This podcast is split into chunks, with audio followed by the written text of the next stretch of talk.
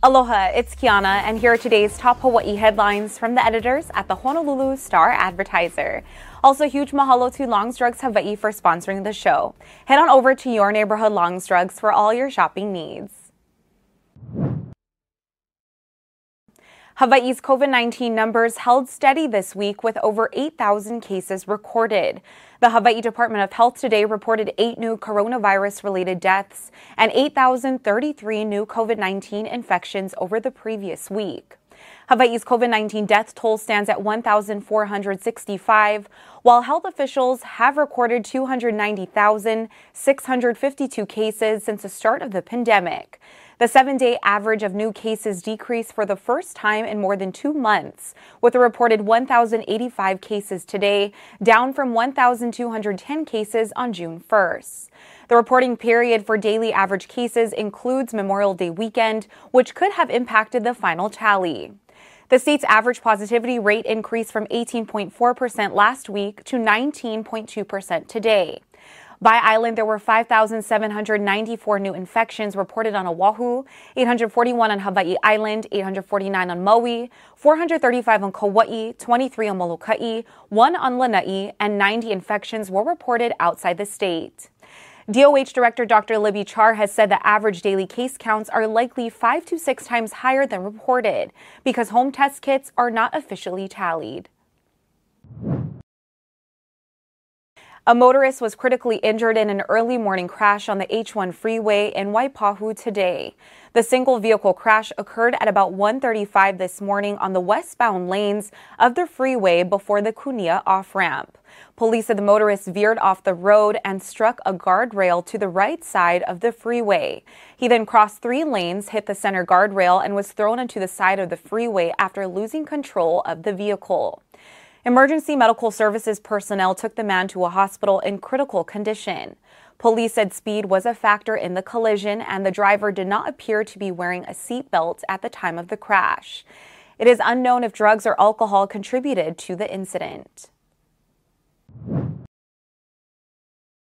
Oahu's real estate market is showing signs of cooling. The rush was still on to buy and sell homes in May ahead of rising interest rates and inflation, which can price buyers out of the market and create a drop in demand. Sales of single family homes and condos were still moving at a near record pace in May when the median time on the market was just 10 days. But data released Monday by the Honolulu Board of Realtors shows that the market might be losing some of its sizzle. The median price for previously owned single family homes on Oahu topped $1.15 million, a 17.9 increase from a year ago.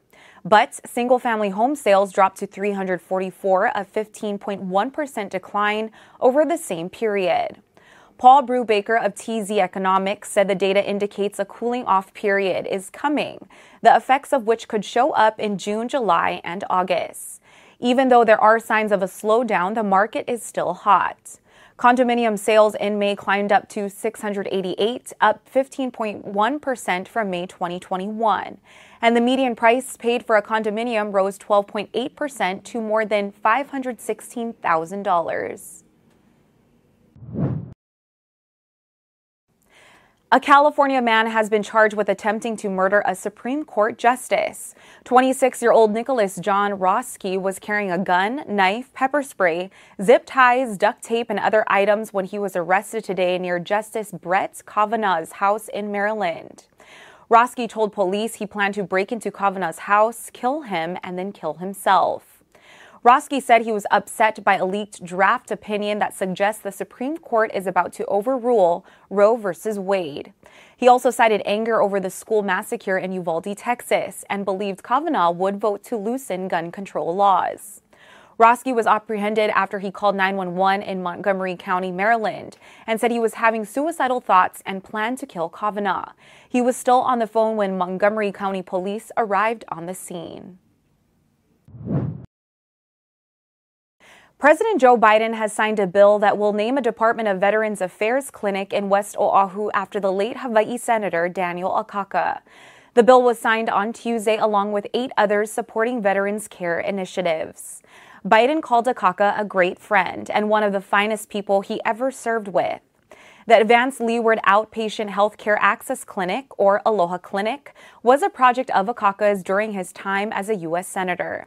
It will be the first new major VA project of its size in Hawaii since a Spark Matsunaga VA ambulatory care clinic opened at Tripler Army Medical Center in 2000. Akaka spent years fighting for the project but was never able to secure funding and permits to make the clinic a reality. In March 2021, Senator Mazie Hirono and Representative Kai Kahele managed to secure an upfront lump sum payment of $18 million from the General Services Administration to build the facility. Approval for a 15 year lease was also granted. When it is completed, the roughly 66,000 square foot multi specialty clinic will provide primary care, mental health services, women's care, physical therapy, prosthetics, and other specialty care for veterans. For more on these stories and all the latest headlines, subscribe to the Honolulu Star Advertiser. Visit Hawaii's top source for breaking news online at staradvertiser.com and download the Star Advertiser mobile app. Mahalo, have a great day, and we'll see you back here tomorrow.